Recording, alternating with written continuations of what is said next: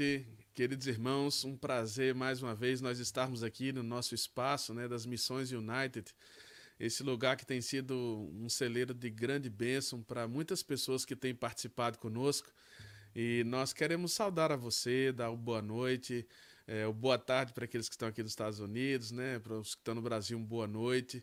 E a nossa esperança é que Deus use esse tempo para abençoar a sua vida então eu gostaria que você deixasse aí o seu like, o seu boa noite conosco nessa noite e que você pudesse compartilhar essa live também e participar aqui. A sua interação é extremamente importante. Né? Esse tempo aqui nós tentamos interagir, tentamos conversar com pessoas que estão em diferentes lugares do mundo, mas que estão interessados pelo mesmo tempo, o tema. Ver o reino de Deus crescer, interessados no bem da igreja, interessados em missões.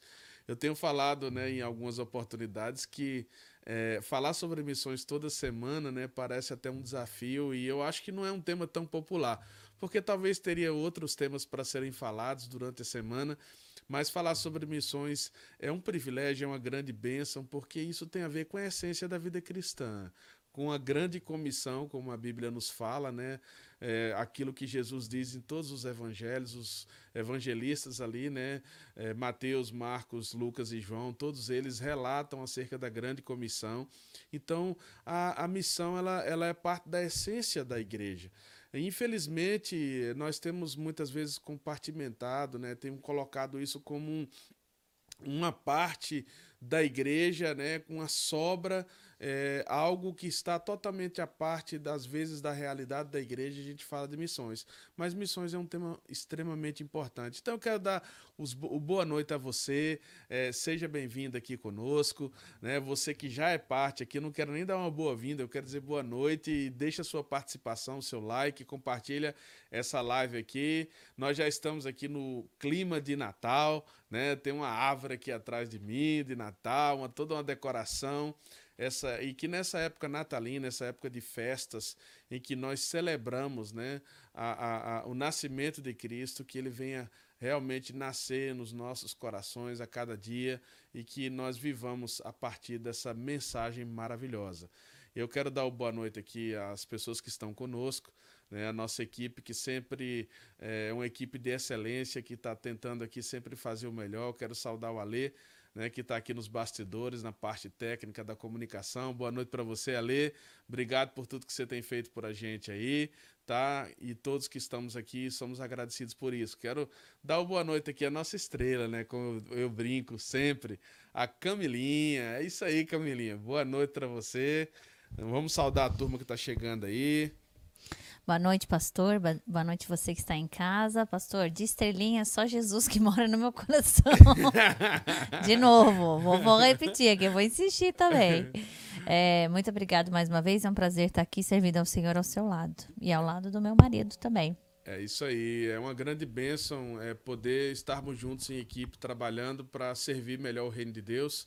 Né? Eu daqui a pouquinho vou pedir para você falar aí das pessoas que estão conosco. E eu quero iniciar nessa noite com uma frase, uma frase muito interessante que nós, eu tomei de um, um teólogo, um teólogo chamado A.W. Tozer, é muito conhecido, e ele diz o seguinte nessa frase: No caminho cristão, o que é importante não é a velocidade com que estamos indo, nem a distância percorrida, mas sim a direção que tomamos. E eu quero iniciar com essa frase, essa frase linda que tem falado muito ao meu coração. Eu acho que isso é uma mensagem muito forte para a vida da igreja. É, porque tem muitas igrejas ou muitos crentes, né, ou organizações é, religiosas que estão muito preocupadas com o crescimento, né, até onde pode chegar, o alcance máximo de pessoas possíveis, crescer em número, crescer em relações à questão de finanças, administrativamente falando. Ou seja, quem de nós não queremos crescer? Todos nós queremos crescer. E às vezes, isso é, muitas vezes pode tomar o lugar mais importante, né? que é a missão, que é, é a direção a qual nós estamos tomando. Então, antes de nós pensarmos em crescer, antes de nós pensarmos muitas vezes em número, em quantidade, nós temos que pensar: estamos na direção certa realmente? E eu acho que tudo isso que tem acontecido nos últimos dias da pandemia, esses últimos tempos, tem feito a igreja repensar muitas coisas. Tem, tem feito a gente pensar se realmente nós estamos na direção certa, se nós estamos fazendo o correto, se nós estamos dando tempo adequado, se nós estamos gastando tempo com a família adequado, se nós estamos entendendo qual é a essência do Evangelho. É, porque nós temos é, sido levados a viver a verdadeira essência da vida naquilo que comemos, naquilo que vestimos, nas atividades que fazemos, no tempo que gastamos nos relacionamentos e até mesmo o tempo que nós gastamos com Deus. Porque às vezes nós pensamos que é, é, é, estar com Deus, pensamos que a vida cristã se resume a nós irmos a um espaço religioso e ali gastar um tempo com a quantidade de cristãos, o qual nós chamamos de irmãos. Mas é, esses tempos têm nos mostrado que a essência da vida cristã é muito mais do que isso. Então isso tem feito com que a igreja repense muitas coisas. Então a pergunta é: talvez nós é, estamos crescendo em número, talvez nós estamos é, é, chegando a patamares como nunca chegamos, mas a pergunta é: estamos na direção correta? Eu acho que nesse, é, nessa etapa do ano, nós estamos em 2020 né? Nós estamos chegando ao final de 2020, esse 2020 que vai ficar marcado para a história. Né? Um, um ano diferente de todos os anos. Todos os anos são diferentes, mas esse ano tem sido um ano especial, não é verdade? Tem sido um ano diferente na vida da igreja, na vida da humanidade, e isso nos leva a repensar o que é que vem para 2021. É um tempo da gente repensar talvez mudar a direção, talvez avaliar muitas coisas nas nossas vidas. Então, essa frase do Toza é muito relevante para nós. No caminho cristão, o importante não é a velocidade com que estamos indo, nem a distância que, percorremos, mas sim a direção que tomamos. Qual a direção que você está levando a sua vida? Qual a direção que a sua igreja está indo? Eu espero que a nossa direção esteja no único caminho, na única verdade e vida que é Cristo Jesus. Que os nossos olhos estejam colocados nele. E assim nós vamos iniciar nessa noite.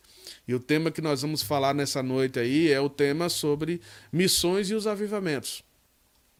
E eu acho que tem muito a ver com essa frase que também eu iniciei nessa noite, né? E eu vou falar logo sobre isso. Mas primeiro eu quero ouvir você. Eu quero ouvir o seu boa noite, quero ver a mensagem que você está deixando aí na, na, na, no nosso timeline. Vai deixando a sua mensagem, o seu boa noite, os seus comentários. E aí, Camilinha, o pessoal tá aí ou o pessoal tá meio tímido? O pessoal tá chegando ainda aqui, pastor. A gente tá. O Everson e a Claudete estão aqui conosco. Boa noite. Boa noite, Beijão Claudete e Everson estão aí com a gente. Boa noite para vocês. Ah, tem também o presbítero Eudes, que está deixando boa noite dele. Boa noite, presbítero. Misteriosos aí tá aí, firme. É isso aí, oh. Misteriosos. Uma boa noite para você também. Tá a nossa irmã Neide aí, não é verdade, Camila? Também, tá aqui a dona Neide.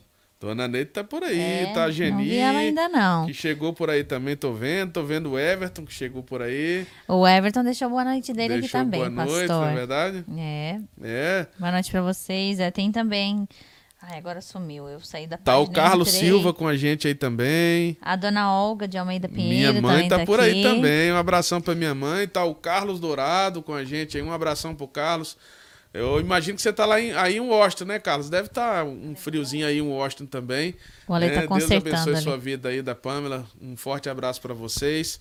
Tá a Patrícia Rodrigo aí com a gente também, tá a Kate, ali de Fall River. Um abração, Patrícia, para você. Obrigado por estar com a gente. Semana nós estivemos juntos, um jantar maravilhoso com vocês. Sempre é bom gastar esse tempo com você e o Rodrigo, tá? Forte abraço aí. Tem muita gente chegando aí. Tem. O César e a o César França diz assim: grande amigo, pastor Leandro, Ô, companheiro César, na um abração para você. E aí, César, tá lá em Londrina ou já tá em Campo, Campo Grande, Mato Grosso, né? O César está fazendo um excelente trabalho em Campo Grande. A gente é, trabalha juntos no Ministério da City to City. Um forte abraço para você. A gente está com saudade, tá? Um abraço para você, para sua esposa. E a gente tem orado por esse ministério para que Deus abençoe você nessa plantação aí Amém. na igreja que Deus tem te colocado, tá bom? Forte abraço aí para os irmãos. E aí, Camilinha? Pastor Jeff e a Ellen também entraram aqui o agora. O Jeff e a Ellen tá aí com a gente. Um abração para o Jeff e para Ellen. O Jeff tirou a barriga da miséria no domingo aqui, ah, no, domingo no ele, sábado. Ele, no domingo sábado. Ele matou, né? Domingo ele, ele matou o que tava matando é, ele. Ficou devendo. Deve ter, deve ter ficado uns dois dias sem comer, viu, Ellen? No mínimo. É, Depois dos pão de queijo do calzone. Então, Camila, mas é, eu quero, eu quero é, introduzir, apresentar o nosso tema nessa noite, que tem a ver com o avivamento e as missões, no caso, missões e os avivamentos porque eu queria trabalhar com você nessa noite a relação que existe entre as missões e os avivamentos. E quando nós olhamos para isso, é, para esses momentos da, da história, é, nós podemos olhar para trás e vamos aprender muitas coisas. Porque Deus usa a sua palavra para gerar nos cristãos um retorno é, ao propósito básico do seu chamado e inspirar é, a cada um de nós para sermos missionários, para termos uma, uma vida missionária, para que a igreja seja uma igreja missional. E, e, e eu quero falar um pouco sobre isso, resgatando a nossa história. Mas antes de dar continuidade ao nosso, ao nosso tema, eu quero deixar a nossa enquete. Porque a nossa enquete dessa noite, ela é uma enquete assim que, que vai ser interessante para você deixar a sua opinião, para você escolher uma das opções está correta. E, e, a pergunta tem a ver o seguinte: a nossa pergunta de hoje na nossa enquete é: qual foi o século em que as missões mais cresceram no mundo e foi chamada de o grande século? Eu queria que você deixasse a sua opinião e não tem problema se você errar, mas eu queria que nós deixássemos a nossa opinião aí é, e eu vou colocar aqui, nós temos quatro opções. A primeira opção é a opção do século entre o século IV e o século XV. Esse momento ele foi extremamente importante na vida da igreja. Por que, que ele foi importante na vida da igreja? Porque nós chamamos que foi a época dos grandes concílios. Foi a época dos grandes concílios na igreja, então houveram momentos muito importantes na vida da igreja. Então a primeira opção que você vai ter para escolher né, os momentos em que as missões mais cresceram seria o momento dos grandes conselhos da igreja. A segunda opção é a opção entre o século XVI e XVII, especificamente o século XVII, né, que foi o século né, da época da reforma protestante, que foi o momento né, que a igreja teve aquela, aquele, aquele repensar né, em que nasce um novo momento da igreja, em que a igreja aproveita todos os meios de comunicação da imprensa naquela época e grandes reformadores como Lutero, Calvino e, e Zwinglio fazem né, toda aquela revolução e trazem a igreja para voltar às escrituras e, e voltar a pensar novamente a identidade da igreja. Então, seria esse talvez a época em que a igreja mais cresceu na área de missões? Deixe a sua opinião. A terceira opção é a opção da época dos grandes avivamentos. Né? Essa época foi a época do século XVIII e XIX, onde aconteceram os grandes avivamentos na Inglaterra, os grandes avivamentos aqui nos Estados Unidos, em outras regiões do mundo também, onde aconteceram os grandes avivamentos. Então, seria essa a época em que a igreja mais cresceu, em que as missões mais cresceram.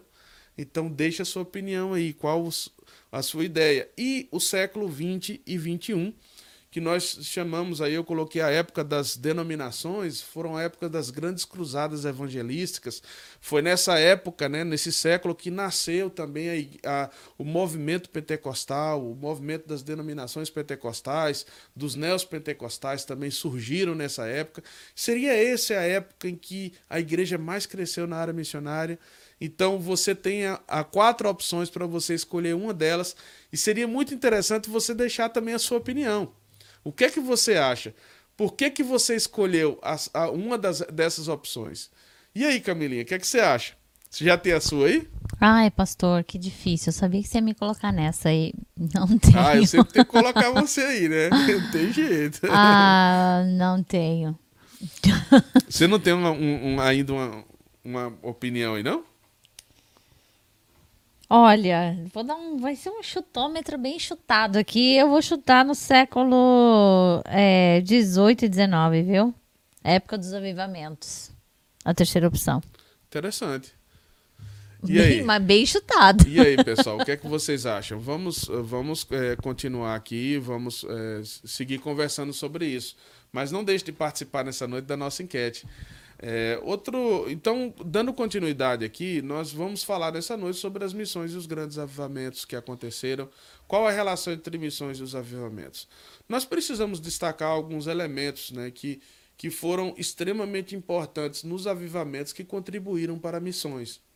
O primeiro elemento que eu quero destacar nessa noite é que os avivamentos, em geral, são momentos de grande transformação social na história da igreja. Todas as vezes que nós vemos os avivamentos na Bíblia, os avivamentos que aconteceram na Bíblia e os avivamentos que aconteceram na história da igreja, nós vamos ver que esses avivamentos impactaram dire diretamente numa transformação social. Basta você ver o que aconteceu em relação ao avivamento na Inglaterra. Quando aconteceu o avivamento na Inglaterra, nós vamos ver que a Inglaterra está passando por uma grande crise industrial. Grandes problemas estavam passando sociais e no momento de, do avivamento, nós vamos ver que aquilo foi extremamente relevante e importante para uma mudança social. Então, é natural que nos grandes avivamentos, onde as pessoas começam a orar, onde as pessoas começam a voltar-se para a palavra de Deus, começam a voltar, voltar-se para Deus, há um impacto direto social, uma transformação social e diretamente na vida, na história da igreja.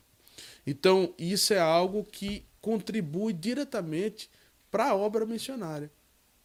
Todas as vezes que nós vamos ver isso na história da igreja, nós vamos ver uma, uma transformação social em que a igreja sai da sua zona de conforto. Então, isso passa a ser um terreno extremamente fértil para o crescimento e para o avanço da obra missionária. Porque quando nós nos voltamos para é, é, Deus novamente, nós vamos ver que Deus sempre nos chama para uma missão especial. Foi assim que aconteceu com Moisés. Vamos ver a transformação social que aconteceu no povo de Israel.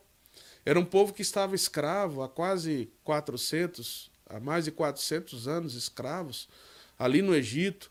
E no momento em que Deus chama a Moisés através de uma sarça e faz um chamado a Moisés, e nós vamos ver Moisés saindo né, do deserto com o povo de Israel, saindo do Egito, indo para o deserto. Nós vamos ver grandes milagres acontecendo ali. E nós vamos ver Deus chamando aquele homem para o ministério. Nós vamos ver esses grandes avivamentos acontecendo com Elias. Nós vamos ver esses grandes avivamentos acontecendo na época na época de, de, do profeta Ezequiel, do vale de ossos secos que são profetizados. Nós vamos ver diferentes avivamentos sendo pré-anunciados na Escritura. Mas todos esses avivamentos, esses momentos de despertamento espiritual, são momentos em que Deus leva a igreja para uma reflexão. Que Deus leva a igreja para voltar-se para a missão a qual Deus tem dado a ela. O que, é que você acha disso? Você, você pensa que, que o avivamento ele leva simplesmente a igreja a uma, um quebrantamento emocional? Ou você acha que na história da igreja isso também leva ao avivamento?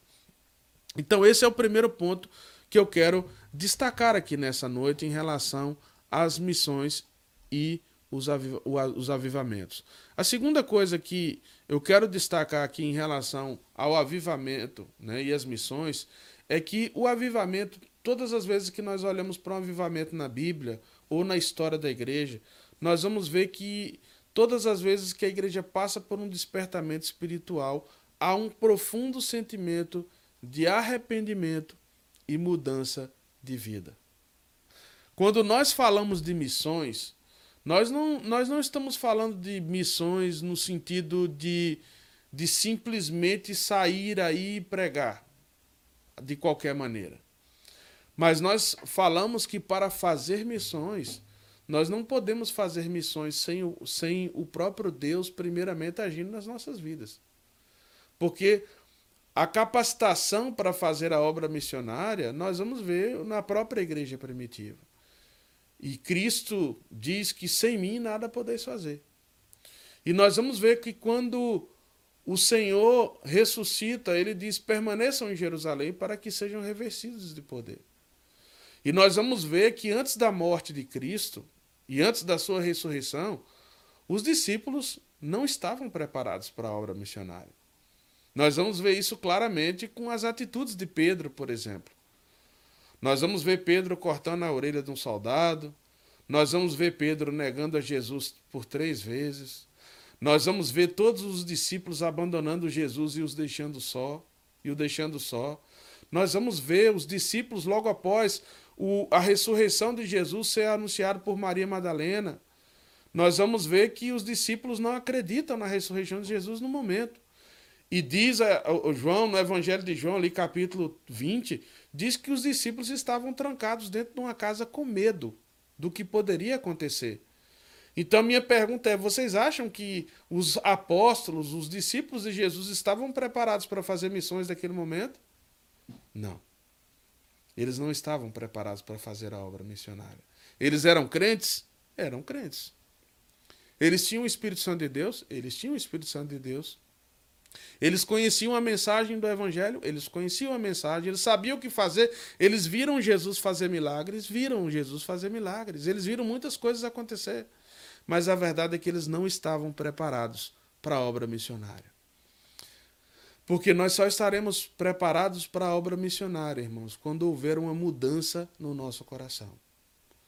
Quando houver um verdadeiro despertamento espiritual nas nossas vidas, é que nós vamos estar preparados para fazer missões. Porque muitas vezes a nossa vida espiritual ela não está o, o suficientemente preparada para pregar o evangelho. E às vezes nós falamos, é tudo muito bonito, e nós falamos que a gente tem vontade, e o nosso coração se enche de vontade de fazer a obra missionária, nós não estamos preparados. E é por isso que, às vezes, para a igreja crescer para haver um impacto missionário, Deus manda um avivamento. Às vezes nós pensamos que os avivamentos eles vêm simplesmente para a gente ter aquele êxtase, para a gente se sentir bem, para a gente se sentir perto de Deus, para nós nos sentirmos muitas vezes como talvez os discípulos se sentiram ali no Monte da Transfiguração onde eles tiveram visões e um profundo sentimento da presença de Deus. E às vezes nós pensamos na num avivamento simplesmente com o nosso bem-estar, com o quebrantamento que nós vamos ter na presença de Deus. Mas na verdade, irmãos, é que os verdadeiros avivamentos, eles eles culminam numa transformação de vida. E a transformação de vida, ele passa pela transformação da nossa mente, do nosso coração. E nós vamos ver na Bíblia que todas as vezes que homens e mulheres foram impactados pela palavra de Deus, a primeira coisa que eles queriam fazer era pregar o Evangelho. Era falar de Jesus para outras pessoas. Era fazer aquilo que o cego, né, que foi curado, ali no Evangelho de João, capítulo 11, que ele diz: Olha, eu não sei. Eu não sei, vocês decidam o que vocês querem fazer. Mas na verdade eu, eu era cego mas agora eu vejo. E esse homem sai dizendo para todo mundo que Jesus o havia curado. E assim acontece com o crente, quando ele realmente é transformado. Eu, eu tenho muita dificuldade de crer em um crente que foi transformado em um crente que não prega a palavra. E um crente que não tem paixão por as almas perdidas. E um crente que não tem paixão por, por alcançar aqueles que estão perdidos. Eu tenho dificuldade disso porque nós não conseguimos ver essa característica na Bíblia. Nós vamos ver uma característica de alguém que foi transformado, alguém que está comprometido com a palavra de Deus e com pregar o evangelho. Então é por isso que nós vamos ver uma relação tão próxima entre as missões e os avivamentos. Porque todas as vezes que houve, eh, houve é, é, é, um avivamento, um quebrantamento, isso, produ, isso produziu mudança de vida. E mudança de vida quer dizer mudança de mentalidade, mudança de atitude. E deixarmos de ser egoístas, em deixarmos de pensar em nós mesmos, em deixarmos de buscar o nosso bem-estar e começarmos a falar do Evangelho. Mas aí, Camilinha, a turma tá aparecendo aí ou o pessoal tá mais ouvindo hoje? O pessoal tá mais ouvindo aqui, pastor. Mas ó, o Jeff disse que. Jeff disse só alegria nesse sofá aqui, viu? a Antônia Alves está deixando boa noite dela. Diz boa noite, meu amigo, tudo bem? É isso aí. Mas eu queria que vocês deixassem o comentário de vocês, se vocês estão mais ouvindo, se vocês estão de acordo com o que eu estou falando, né? Se o que é que vocês pensam nisso que eu estou falando? Vocês acreditam que a igreja dos nossos dias precisa de um avivamento? Vocês acham que a igreja está precisando passar por um avivamento para que realmente a obra missionária seja um despertamento espiritual? Eu queria que você deixasse a sua opinião, porque a sua opinião é muito importante aqui para dar esse sabor especial ao que nós estamos falando.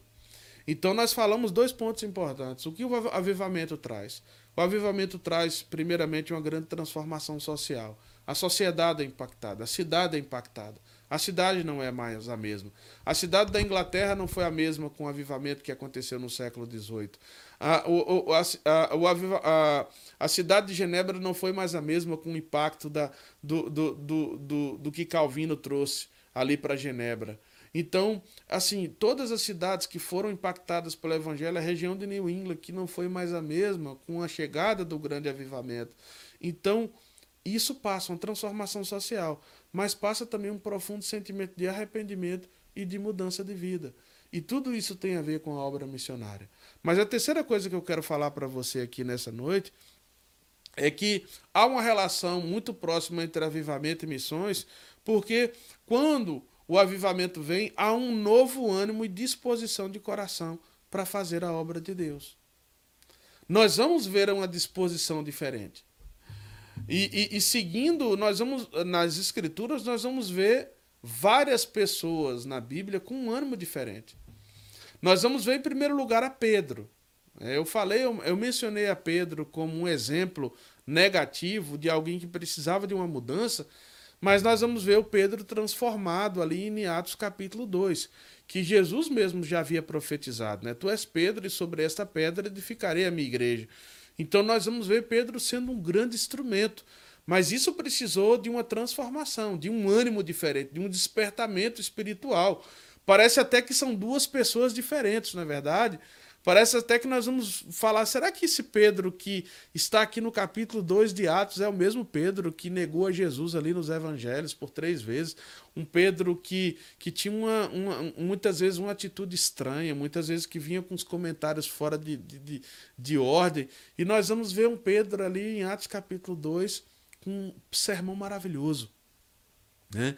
Um sermão maravilhoso. Nós vamos ver um Pedro com, com uma pregação poderosa. Nós vamos ver Pedro falando e multidões se convertendo. Nós vamos ver Pedro curando é, pessoas na porta do templo. Nós vamos ver Pedro confrontando os, os, os as autoridades do sinédrio. Nós vamos ver Pedro é, é, realmente liderando a igreja no, no, no, processo de crescimento. Nós vamos ver Pedro ali sendo um instrumento para a chegada do evangelho também no meio dos gentios. Deus permitindo a Pedro ter aquela visão dos lençóis do véu sendo rasgados, os animais todos sendo considerados puros. Deus estava ali falando ao coração de Pedro. Então, é esse tipo de coisas que nós vamos ver nos avivamentos. Nós vamos ver um ânimo diferente. Nós vamos ver uma, uma disposição diferente. Quando há um avivamento, quando há uma transformação de vida, quando há uma transformação, há um, um ânimo diferente para fazer a obra de Deus. Eu tenho uma experiência muito especial disso quando eu ainda estava é, na, minha, na época da minha adolescência, nós passamos por um grande despertamento espiritual. Eu já contei essa experiência em algumas oportunidades é, no meu ministério, é, em que nós tivemos um grande despertamento espiritual.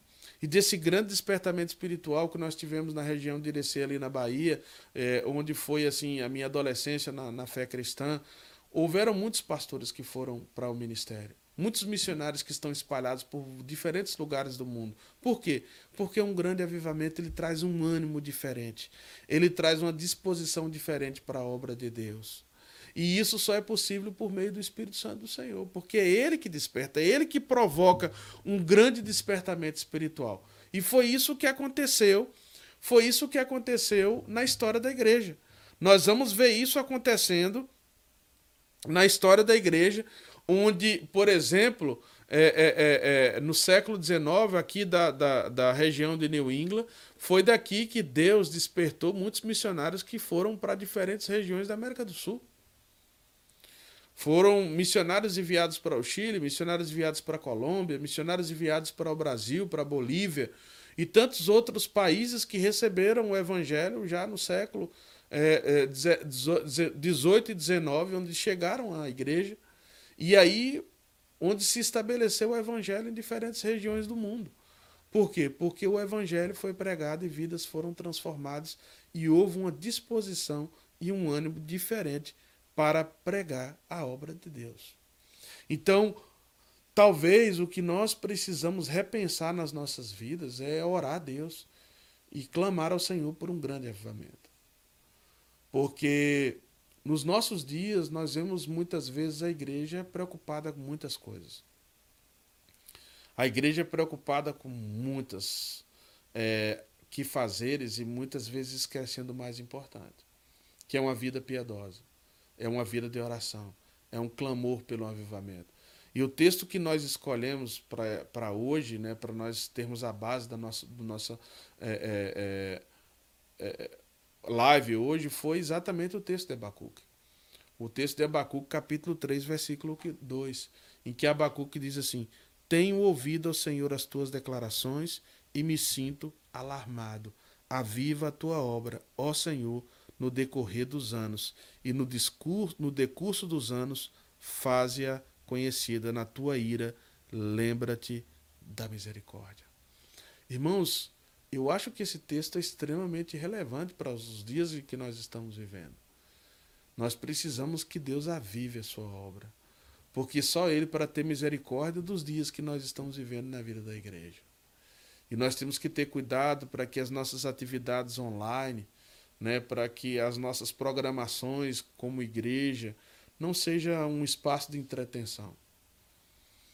Não seja simplesmente um espaço de, de, de que nós geremos uma entretenção para as pessoas, mas que nós geremos nas nossas programações e na vida da igreja um momento de profunda reflexão na palavra do Senhor, um momento de muita oração e que Deus venha provocar esse verdadeiro quebrantamento.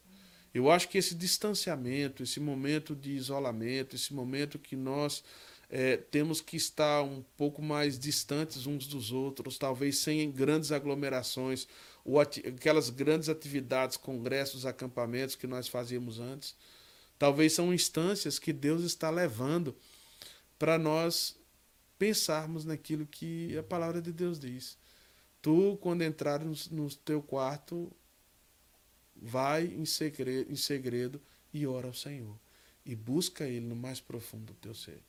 Eu acho que Deus tem levado muitos de nós a fazer isso, a fazer esse exercício e ter uma vida devocional, uma vida de oração na presença do Senhor. E isso tem a ver com, com as missões. Isso tem a ver com o avivamento. Porque é dessa maneira que Deus vai despertando as nossas vidas para uma vida missionária. E aí, Camilinha, eu tô falando muito. Como é que tá a turma aí? Tem alguém escrevendo alguma coisa aí? Pastor, a, o pessoal tá deixando boa noite deles aqui. A Cida Vale tá dizendo que ela vai, não vai poder assistir agora, mas vai assistir mais tarde, viu? Que bom, se é sempre bom ter a sua audiência que seja agora, ao vivo ou mais tarde. Olha, eu tô muito feliz com a turma boa nos acompanhando aí, Camilinha. Tem sim, Olha, pastor. Tem a, aí o, né? Pode falar. Pode a. Marineide Pinheiro também. É, Marineide tá é aí. sua parente? Sim. Sim. A paz. Do... Ah, primo, paz do Senhor, primo, ela diz aqui. É isso aí. Que bom que tá aqui assistindo a gente. Deus abençoe. É, Antônia Alves também, né? Eu já tinha comentado antes. Sim. É, Olha, tem vários. Eu tô a aqui... Valéria também, o Enos estão aqui assistindo. Valéria um Enos, boa pra noite para vocês. Aí tá o Paulo César Toca Chique. É, to- Toca Chique.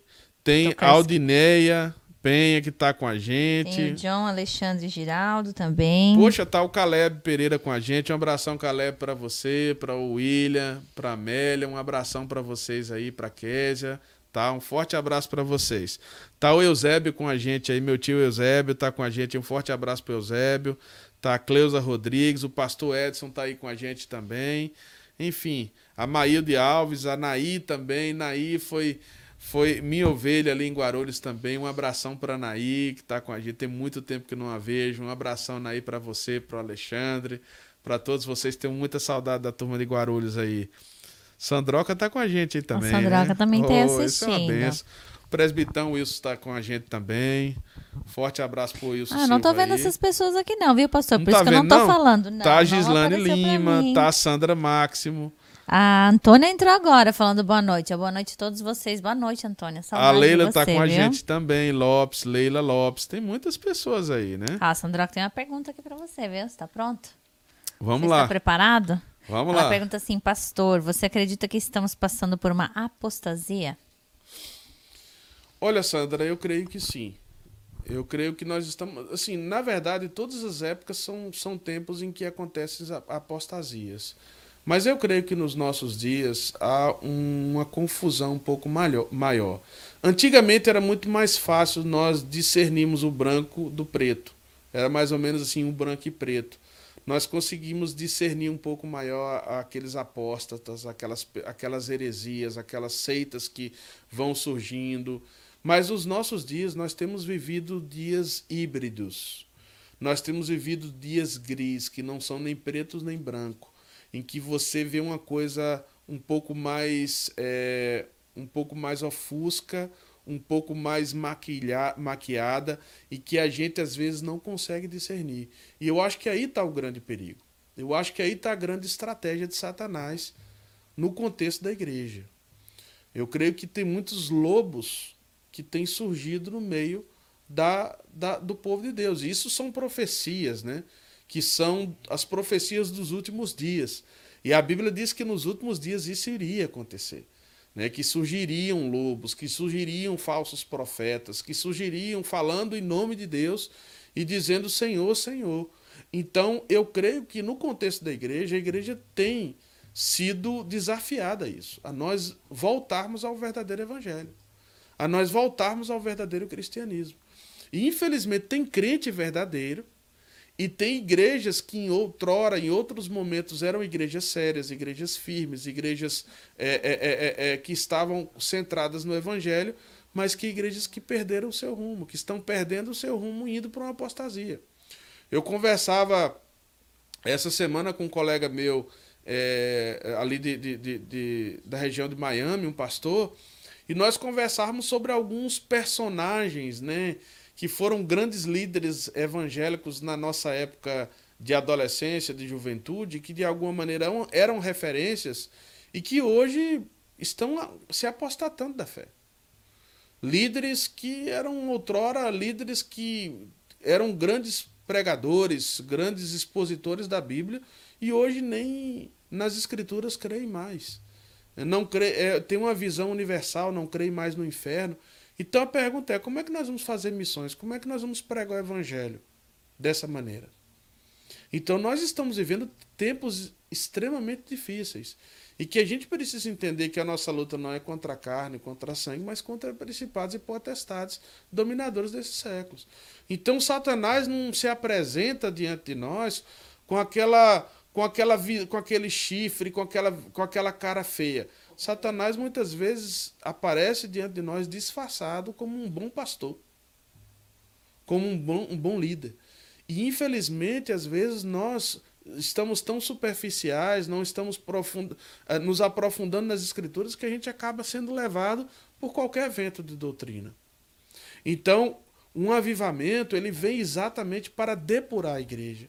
Ele vem exatamente para trazer os nossos olhos, e esse é o próximo ponto que, que eu quero eh, destacar nessa noite, que quando o, quando o avivamento vem, o avivamento ele produz uma ação especial impactante do Espírito Santo de Deus na vida da igreja.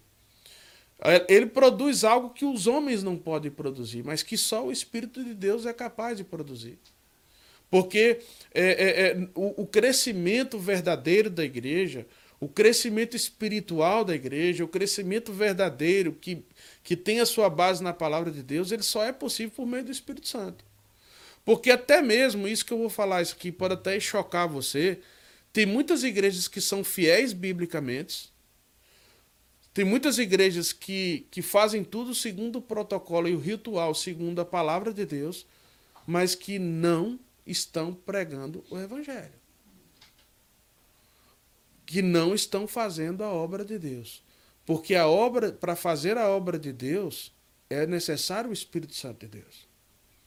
Não basta simplesmente ter a Bíblia. E tem muitas pessoas que conhecem a Bíblia. Tem muitas pessoas que, que, que leem a Bíblia, mas não tem o Espírito Santo de Deus para discernir o que está nas Escrituras. Ou não tem o Espírito Santo de Deus que vai transformar os seus corações, que vai aplicar a palavra de Deus nas suas vidas. Tem muitas igrejas que Cristo está fora dela, como está ali em Apocalipse, capítulo 3, versículo 21, que Jesus diz: Eis que estou à porta e bato. Aquele que abrir, eu entrarei e cearei, cearei com ele, ele comigo. Jesus está falando aquilo para quem? Para a igreja. Então, Jesus está fora de muitas igrejas. O Espírito Santo de Deus está fora de muitas igrejas. Igrejas que se dizem igrejas bíblicas, igrejas que se dizem ser igrejas sérias, igrejas que se transformaram religiões. E que as pessoas são mais religiosas do que verdadeiros cristãos. Igrejas que passaram a viver mais para a instituição do que viver para a essência do evangelho, para a centralidade do evangelho. São igrejas que estão preocupadas mais com o institucionalismo do que com a mensagem do Evangelho. Agora eu pergunto: uma igreja dessa é uma igreja apóstata? Está em firme direção para aposta, se apostatar, para fugir da realidade do Evangelho. Porque a palavra de Deus é muito simples, ela é muito clara. Quando nós olhamos para a igreja primitiva, a igreja primitiva diz que eles perseveravam em quê? Em que é que a igreja perseverava? A igreja perseverava na doutrina dos apóstolos. Eu creio que nos nossos dias nós estamos sendo desafiados a voltar para essa essência. Voltar à doutrina dos apóstolos. E não a doutrina disso, a doutrina de fulano, a doutrina de ciclano. Nós estamos sendo desafiados a voltar para a essência do evangelho. E, e porque a letra mata, mas o espírito vivifica. A Bíblia não fala sobre isso? Que a letra mata, mas o espírito vivifica? Ou seja, as duas coisas elas andam conjuntas. Então, isso é um tema muito sério. Isso é um tema para nós fazermos uma live aqui. ou uma, duas ou muitas lives. Mas o que eu quero destacar dentro desse quadro nessa noite é que o avivamento ele nos, nos, nos leva para a palavra de Deus. Ele nos leva para uma ação do Espírito Santo. E, e, o próximo ponto aqui que eu teria para destacar nos leva para um compromisso com a palavra de Deus e um retorno à vontade de Deus. Não é simplesmente um retorno ao, ao, ao conhecimento, simplesmente, ao conhecer. Ao conhecer. Há um texto bíblico, eu vou até ler esse texto bíblico, que eu me, me, me, me lembrei dele agora, que era um texto que nós estudávamos muito no seminário, que está em Isaías capítulo 1. É, Isaías capítulo 1, é, é muito interessante esse texto, que fala assim: olha só, Isaías capítulo 1, versículo 3. Eu vou ler do versículo 2 em diante, diz assim: Ouvi, ó céus, e dá ouvidos, ó terra, porque o Senhor é quem fala. Criei filhos e os engrandeci, mas eles estão revoltados contra mim. Olha só que interessante o que está dizendo Isaías. O boi conhece o seu possuidor, e o jumento o dono da sua manjedoura. Mas Israel não tem conhecimento. O meu povo não entende. Parece que isso está sendo falado para nós hoje. Parece que essa mensagem é agora, não é para, não foi há 700 anos atrás. Essa mensagem parece que foi hoje. Essa mensagem não parece que foi há tanto tempo atrás, profetizado por Isaías há muitos muitos anos atrás. Essa mensagem parece que foi hoje. Então falta o verdadeiro conhecimento. Porque, como diz em Romanos, esse conhecimento de Deus tem sido transformado em mentira. Porque isso é uma forma de rebeldia contra o próprio Deus. Mas, Camilinha, e aí? A turma está participando? Eu tô vendo o pessoal aí. Então, pastor, a gente tem também pessoal no YouTube participando. É, se você não deixou o seu like lá também é, e está assistindo a gente, deixa o seu like. É, mas eu queria citar aqui o Alexandre Ferreira Ruda. Ele está sempre assistindo aqui conosco, viu? Um abração para você. Um abração para Alexandre. Ele diz assim, ó, quase não se fala mais em pecado e culpa. Depois ele Com segue certeza. dizendo, Jonathan Edwards ficaria falando sozinho. Opa, muito bom é. destacado, né? O Jonathan Edwards é conhecido por, por aquele sermão, né? O Pecadores nas mãos de um Deus irado, né? Então, esse é um dos sermãos. E é interessante porque Jonathan, Jonathan Edwards na sua primeira igreja, ele perdeu a eleição porque a maioria foi, foi contra né, a ele permanecer na igreja. É muito interessante ver que um dos personagens mais importantes da história da igreja chegou a ser, chegou a ser rejeitado né, em uma das igrejas as quais pastoreou. Por quê? Porque as pessoas têm dificuldade de ouvir o evangelho. As pessoas têm dificuldade de ouvir a palavra. E aí, Camilinha, A história mais, diz que ele lia os, os, um, as suas pregações, né, pastor? Quem? Ele lia o, o Jonathan Ah, Edwards, sim, ele, ele lia as pregações exatamente, dele, né? com Eu no, certeza. eu no começo da minha conversão, eu tentei, eu tentei escutar esse. é, eu lembro que o presbítero Nelson, na época, me emprestou um CD e eu indo pro trabalho, eu tentava escutar esse. Eu falei assim, não, eu falei, Nelson, não tô conseguindo. Faz tempo, eu tenho que tentar ler, escutar essa, essa pregação de novo. É, o Alexandre segue dizendo, ó, dura esse discurso, né? Que foi o que você comentou. Com certeza. Tem, não tô vendo esses comentários É também. no YouTube, pastor. No YouTube, É né? no YouTube, aham, a gente não Olha consegue passar aqui, mas deixa eu pegar aqui os comentários do Facebook também. É, o Everson Tavares está aqui conosco. Ele É diz, isso aí, Everson. Um abraço. abração para você, para sua esposa. O Everson tá plantando a igreja ali, Redentor, né, ali no Rio de Janeiro, na região do Cabo Frio. Um forte abraço para você, Everson. Deus abençoe sua vida aí. Tô com saudade, viu, cara? Forte abraço para você e para sua família. A Sandra segue dizendo assim, ó, pastor. É, pastor, acredito que o avivamento dependa 100% do Espírito Santo, mas Deus requer mais dos líderes que ensinam a palavra ou todos. Ah, é uma pergunta no caso, né? É, deixa eu começar de novo. Pastor, acredito que o avivamento dependa 100% do Espírito Santo, mas Deus requer mais dos líderes que ensinam a palavra ou todos são responsáveis por essa prega- pregação para avivar a obra do Senhor? Olha, Sandraco tá Sandra. mandando ver nas perguntas Não, hoje, muito, muito boa essa pergunta, Sandra. Eu acho que, que o tema avivamento é um tema assim que, que desperta muitas coisas, muitas curiosidades, né?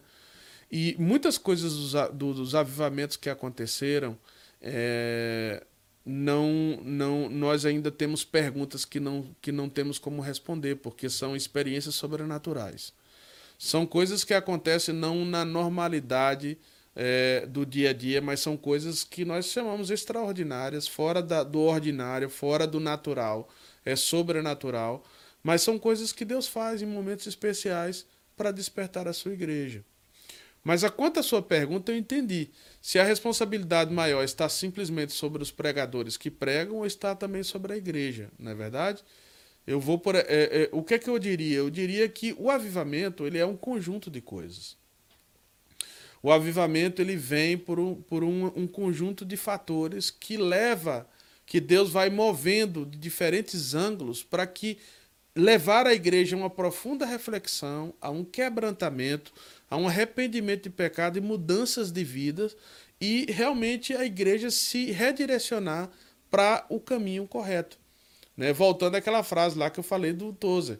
Não é simplesmente a quantidade que, a velocidade que nós caminhamos ou, ou a distância que nós percorremos, mas é a direção que nós estamos tomando. E muitas, hoje nos nossos dias, em que nós estamos vivendo dias em que a tecnologia tem um avanço fantástico, em que as, os meios de comunicação é, tem, tem assim levado a gente a lugares que nós nunca conseguiríamos chegar se não fosse por, por esses meios de comunicação. Das informações, é, tudo é com uma grande velocidade. Né? Nós vivemos o, o, o dia da eficiência da tecnologia. E isso tudo deveria, de alguma maneira, a gente pensar que a prosperidade depende disso, espiritual. E que isso seria uma, uma coisa extremamente importante. Eu- claro que sim. Mas, primeiramente, é necessário fazer a pergunta: nós estamos indo no caminho correto? E para que esse avivamento aconteça, há alguns, alguns elementos que eu diria que são essenciais de um avivamento. E que são os mesmos elementos essenciais para a missão. E, e eu estou pensando em falar sobre isso na próxima semana. Sobre as coisas que são essenciais no avivamento, as coisas que são essenciais na obra missionária. E algumas coisas essenciais que eu diria nessa noite aqui, a primeira é uma, um, um enchimento especial do Espírito Santo de Deus. É impossível um avivamento acontecer sem um enchimento, sem uma intervenção divina através do seu Espírito. Segunda coisa, o Espírito nunca vai agir fora da palavra. Ele sempre vai agir em harmonia e em concordância com a palavra de Deus. E a palavra de Deus ela vai ter um protagonismo e, uma, e, e ela vai validar ou ela vai certificar tudo aquilo que, que está acontecendo pela obra do Espírito Santo. Porque toda a escritura ela foi inspirada por quem? Pelo Espírito Santo de Deus. Porque isso não é palavra de homens, isso é palavra de Deus. Então o próprio Espírito Santo inspirou a homens de Deus para escrever as escrituras. Então, o Espírito Santo agir fora da palavra seria uma contradição, porque se o mesmo Espírito deu a palavra, como ele vai fugir fora das Escrituras? Agora há uma coisa interessante que eu quero destacar. Há coisas que o Espírito Santo de Deus age que muitas vezes é, é, é, é vai além daquilo que está revelado a nós. Porque Deus é soberano e Deus é infinito. E há coisas que Deus age que está, vamos dizer assim, mais amplo do que aquilo que nós podemos enxergar nas Escrituras. Contudo, ainda que seja amplo, não se contradiz. Parece, parece a mesma coisa, mas não é. Aquilo que muitas vezes que não está revelado, não quer dizer que não seja de Deus. Porque Deus tem muitas coisas que ele não revelou a nós, que é parte do mistério dele. Agora, o que Deus não pode fazer é se contradizer, porque Deus não pode ir contra a sua própria vontade. Então, o avivamento vem com a ação do Espírito Santo de Deus, em harmonia com a palavra do Senhor, mas sempre apontando para a pessoa central de Cristo. Todos os avivamentos nos levam para a essência, para a centralidade do Evangelho, nos leva para Cristo. Então nós precisamos estar atento a isso. Porque todo avivamento, todo verdadeiro avivamento na Bíblia sempre nos levou para a essência que é Cristo. Você pode ver isso aí. No avivamento que aconteceu da igreja primitiva, ali no começo da igreja, o que foi que aconteceu? A igreja se voltou para a mensagem do evangelho, para a pessoa de Cristo. Tanto é que a igreja foi chamada de crer pela primeira vez. A igreja foi chamada de cristãos, de cristos miniaturas de Cristo. Por quê? Porque eles espelhavam a Cristo. Eles eram espelhos de Cristo. Eles eram testemunhas de Cristo. Eles eram é, é, é, é, mensageiros da mensagem de Cristo. Eles levavam a mesma mensagem de Cristo. Então, muitas coisas que têm acontecido nos nossos dias, nós temos que repensar se é avivamento ou não. Porque há muitas coisas que têm acontecido no, no, no, no meio evangélico que as pessoas estão chamando de avivamento, mas na verdade é, são movimento de pessoas, são movimento de instituições, são líderes que, que, que, que estão arrastando pessoas, são instituições que se estão autopromovendo, são, são vaidades que estão vindo à, tona, não são vidas transformadas, vidas quebrantadas, famílias eh, diferentes, vidas que estão concentradas em falar do Evangelho de Cristo Jesus. Então, um avivamento ele não se dá somente com uma pessoa. O avivamento se dá quando o povo de Deus se quebranta com a palavra do Senhor. É claro, Deus usa personagens importantes, líderes, claro que usa os líderes. Mas à medida que esses líderes estão de joelhos e quebrantados, e sempre apontando para Cristo Jesus. Então, isso é um perigo muito grande. E aí, Camilinha, como é que tá a turma aí? Pastor, eu tô rindo aqui com o comentário do Alexandre lá no YouTube. Ele diz assim: ó, temos que aprender com as crianças entre aspas, leia a Bíblia e faça oração para você crescer. Fecha aspas. Amém. E vem de encontro também com o comentário da Cris. Deixa eu jogar o comentário dela Tem um comentário da Gislane Lima aí também, né? Tem, você viu tem. esse? Depois você... Eu volto nela. Beleza. A Cris falou assim, ó, precisamos aprender a orar, entender que não somos bons e não temos nada de bom, esvaziar o nosso eu. Amém. Ah... Isso que a Cris está tá falando é muito interessante, Camila, do, do do que eu posso complementar aqui e do que eu estava falando por último, né, que o avivamento nos leva para Cristo. Porque uma das coisas que acontece com quando Deus traz um avivamento à nossa alma é que ele nos dá um profundo sentimento de pecado. Foi o que aconteceu com Moisés. Quando Deus, Deus diz a Moisés: Moisés, tira a sandália dos teus pés, porque o lugar que você está é santo. E quando Deus permite a Moisés ter uma visão, não dele, mas de uma sombra da sua glória, quando Moisés fala, eu quero ver o Senhor, e ele tem uma visão da sombra da glória de Deus, ele tem consciência do seu pecado e a sua, a, a, ele, a sua face fica brilhando por muitos dias e ele não pode descer para estar com o povo de Deus. Porque se ele descesse, a santidade de Deus ia consumir o povo. Quando nós vimos Isaías, quando Isaías está ali profetizando da parte de Deus, Isaías está, ai, de, ai de, de do povo, ai de, do pecado do povo, quando Isaías tem um, um, um, um, encontro especial com o Senhor, ele fala, ai de mim, que habito no meio de um, um povo de puros lábios e, e meus olhos viram a glória de Deus. Ele tem consciência do seu pecado, da sua, da, da, da, do seu pecado diante de Deus. Nós vamos ver ali Josué com o povo de Israel, quando eles estão vencendo todas as batalhas. E de repente, em uma das batalhas, Josué se põe de joelho para clamar a Deus e falar: Deus, tem alguma coisa errada. Porque nós, o Senhor disse que nós iríamos conquistar a terra prometida e nós fomos e perdemos a batalha para um povinho chamado Ai. Um povinho que é muito menor de todos aqueles que nós vencemos. O Senhor está. O que, é que o Senhor está brincando com a gente? E Deus vai e diz a, a Josué: Josué, santificai-vos, porque amanhã o Senhor fará maravilhas no meio de vós.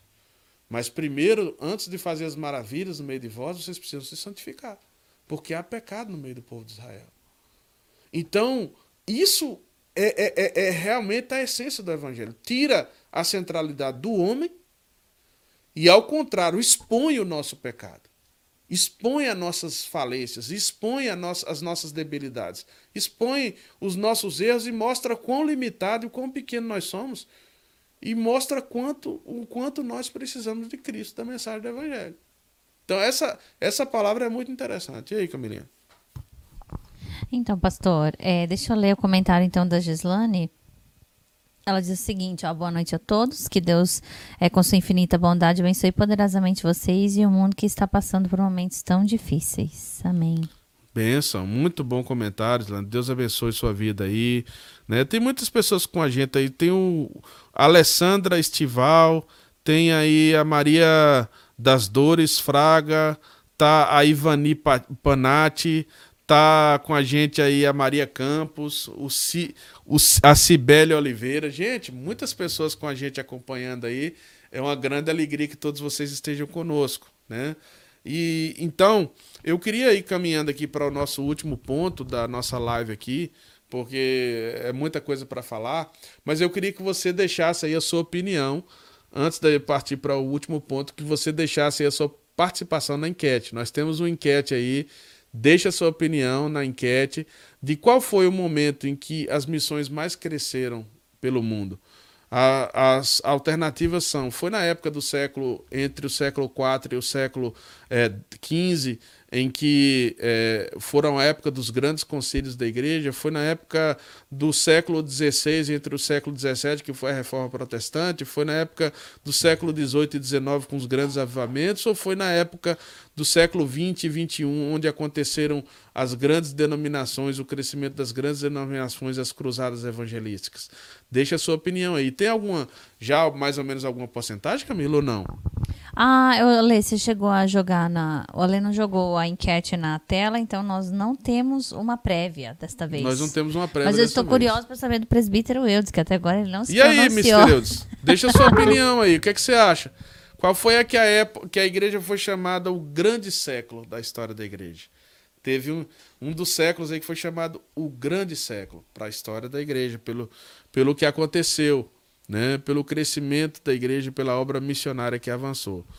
A tia Cris está achando que é a, que é a número 3. Ela acha que é a número 3, né? Hoje tá fácil, Camila. Hoje quem não ah. acertar aí, entendeu? Nós estamos falando sobre o tema, quem não acertar hoje aí, eu vou te falar. Ah, viu? fica a dica agora, né, pastor? Agora fica uma dicona aí. É, mas é isso. E eu, e, e eu quero é, é, passar agora, antes de nós irmos para o nosso último ponto, que é a indicação do nosso livro. A gente sempre faz o quadro aqui da indicação de livros. Então nós vamos lá indicar o nosso livro de hoje, né? E eu quero indicar aí, toma o seu lápis, o seu caderno aí, ou bloco de notas no seu celular, anota em algum lugar aí, nós queremos fazer a indicação do livro de hoje. E hoje eu vou pegar um clássico, né? Eu vou pegar um livro do qual nós estamos falando de avivamento, então eu quero recomendar você ler aqui o nosso clássico, né? A, de Jonathan Edwards, é um livro muito bom do Jonathan Edwards, que ele fala sobre afeições religiosas. E, e, Jonathan Edwards destaca nesse livro aí muitas coisas que a verdadeira religião, em grande medida, consiste em afeições santas. O que é que isso quer dizer?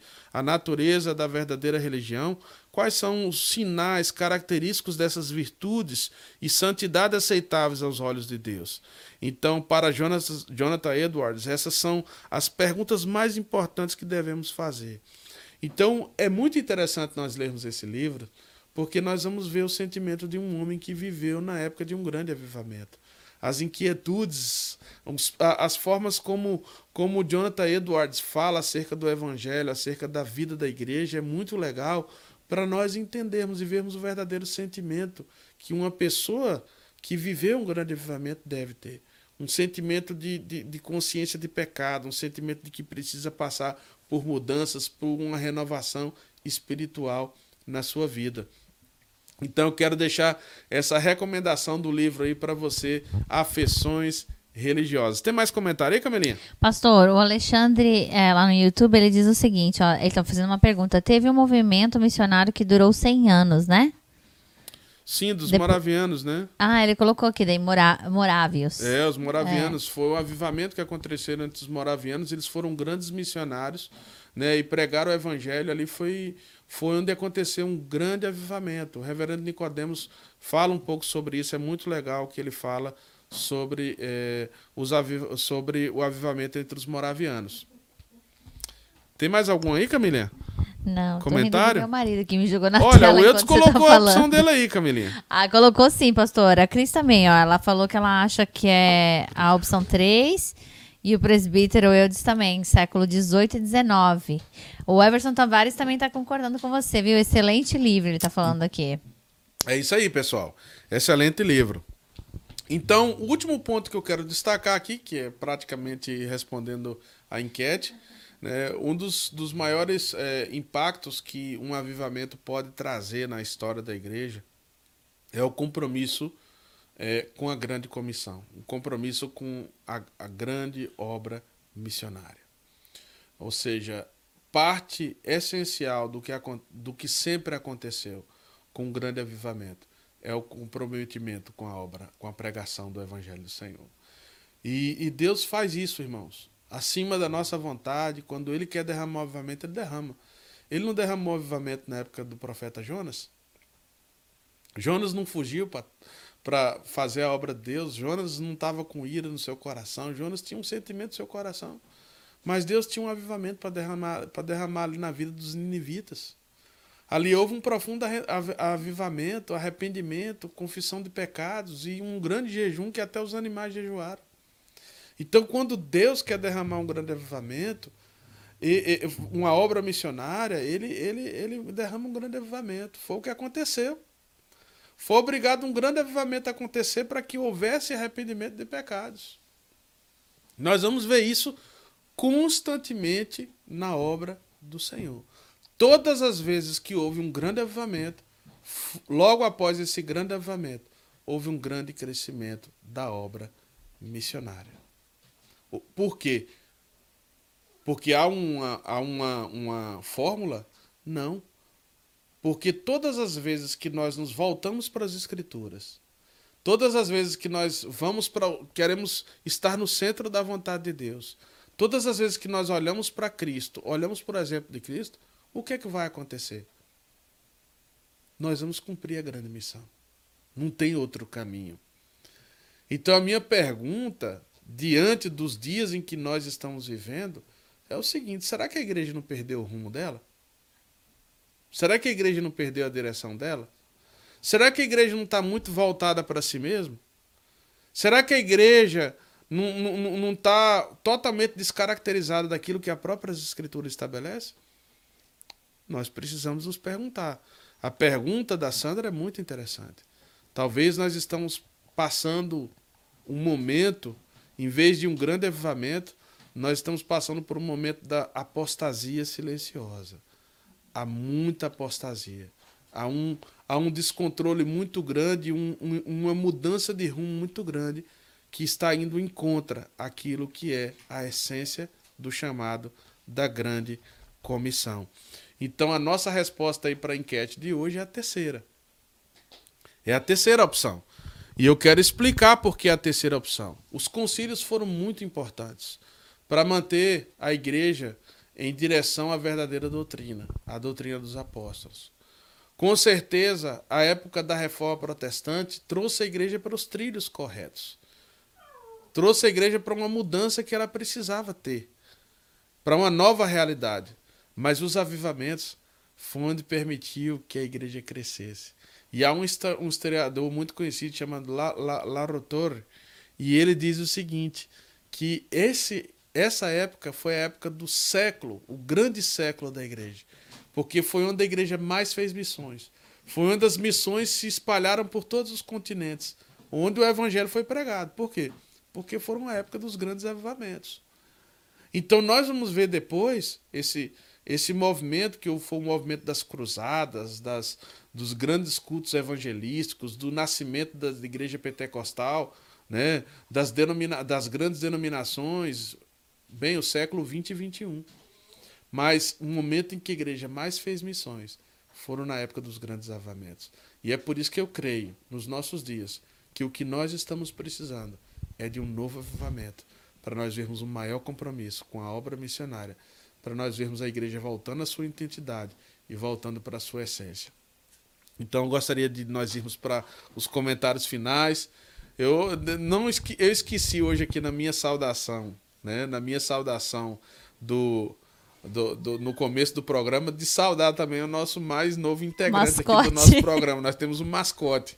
Qualquer dia eu vou filmar ele e mostrar para vocês aqui o nosso mascote, que é o Ezio, né? Ezio? É o Ezio. É o Ezio aqui Auditori, fala aí, italiano. Fala um pouco do Ezio aí, Camila. Eu queria que o Ale soltasse ele, que ele tá ali na casinha dele chorando, mas ele corre o risco dele fazer um xixizinho aqui na nossa sala, então, não. Mas Quem é o Ezio, Camila? O Ezio é um nossa mais nova aquisição antes do Baby chegar. A gente já tá preparando os nossos corações para ser pai de dois, né, com um cachorrinho e preparando. Mas já que não é mais novidade, já foi anunciado aqui pelo, pelo pastor da Camila e também por toda, por toda a igreja aqui, eu quero agora mencionar, né? Eu quero aproveitar a oportunidade de mencionar que a Camila está, está grávida, né? E uma grande alegria para nós vê-los tão felizes e ver a família crescendo, né? Como diz Amém. a Bíblia, multiplicar e, né? Sede fecundos e multiplicar, encher a terra. E é assim que a Camila e o Alê tá aí firme nessa missão. E eu quero parabenizar. E a, a, a, curiosidade agora é o seguinte: vem aí, um menininho ou uma menina? Né? Olha, pastor. Então vem a curiosidade aí. E o que, é que você acha, Camila? Já, Olha, já tem uma, uma Eu tenho um sentimento aí? de mãe aqui, viu? Primeiro, muito obrigada. A gente realmente, na verdade, eh, tem sido uma bênção pra gente, né? Poder é, ter o privilégio de ser pais novamente. Eu já tô de é, quatro meses. E eu não sei se a conexão interrompeu aqui, mas enfim. É, nós já estamos de quatro meses. A gente já vem orando também. Benjamin vem orando com a gente. Papai do céu botar uma sementinha na barriguinha da mamãe. É, desde novembro do ano passado. Então nós o ficamos coment... um tempo. Olha o comentário do Everson da Claudete. Ah, não, a Claudete. A Claudete, se for por ela, é trigêmeos aqui, né? O Benjamin, na verdade, é. O Benjamin, na verdade, fala que é um menininho e uma menininha, né? Mas a ultrassom já comprovou que é só um. A não ser que a segunda ultrassom encontre mais um. Mas é. em nome de Jesus vai ser só um. Mas eu quero mandar um abraço. Mas eu acho que é menina, viu? Eu acho que a menina. Eu tenho sentimento. Olha, Camila, eu tô mais ou menos Benjamin... com você, né? Você viu que eu já dei meu chute também, né? é... né? Desde o começo. Do Benjamin. Você acertou do Benjamin, pastor? Eu acertei. É, tá. Então, então, então eu tô aí. Vamos Se ver. Se prepare, amor. Mas é isso. A, a, Rita tá deixando um comentário dela aí. Puxa, me atrasei. Ritinho, um forte abraço para você, pro Benê. Vocês estão no nosso coração. grande saudade de vocês. Olha, o presbítero Eudes acertou aí, né? Um abração, presbítero Eudes aí. Gente, nós estamos chegando ao final do nosso programa. Eu quero agradecer a você pela sua presença mais uma vez. Sempre é bom nós estarmos juntos aqui é, com a sua companhia. Hoje nós é, esperamos que você tenha aprendido um pouco mais acerca de missões e que nós possamos orar a Deus por um grande avivamento. Nós vamos continuar falando sobre esse tema, nós vamos continuar destacando isso aqui. Eu quero agradecer a você que nos acompanhou aqui, quero agradecer o Alê também é, pela, pelo compromisso aí, o Alê pela cuidar de toda a parte técnica aqui para que esse programa aconteça. Quero agradecer também pela Camilinha. Camila, bota, bota o Edson aí na, na, na câmera aí pra gente. Olha o Edson aí, gente. Esse é o Edson, né? Qual, é, qual é a raça dele mesmo, Camila? Ele é um Border Collie. Ele é um Border Collie. Ele tá Ó, com diz que é o cachorro mais semanas. inteligente, né? Diz que é o cachorro mais inteligente das raças Pastor, aí, é o Border Collie. Eu vou te dizer, o bichinho é inteligente, É viu? inteligente, né? Ele já praticamente aprendeu a fazer xixi lá fora já. É E a gente, mesmo? é, mas a gente tá também Isso igual é num um bootcamp passo, aqui. Tá num bootcamp aqui, todo, de meia hora a gente leva. Não, foi a primeira coisa que ele aprendeu também. A primeira coisa que é. Não. Não, isso é muito bom, isso é muito bom. Olha, Camila, tem um comentário pra você, leia. Da Gislane, a, a Gislane Lima Duarte. Tá deixando um comentário dela aí. Ela diz assim, ó, parabéns, Camila, que Papai do Céu abençoe a sua vida e de toda a sua família. Que seu príncipe ou princesa venha com muita saúde. Amém. Esse isso não, é, não será o último, em nome de Jesus. Amém, que bênção, Obrigada, Camila. viu? Que bênção, viu? É, é isso aí, pessoal. Aqui é uma família, aqui é o nosso espaço United, aqui é um espaço do Reino de Deus, onde nós falamos de missões, onde você tem a liberdade também de expressar a sua opinião. Eu quero agradecer a sua presença e dizer para mim que é sempre um privilégio ter, a- ter a sua companhia e podermos fazermos fazer esse programa juntos. Eu quero desejar a você uma boa semana e que Deus siga nos cuidando aí. Um forte abraço para todos, tá? Vamos terminando por aqui. Forte abraço. Deus abençoe.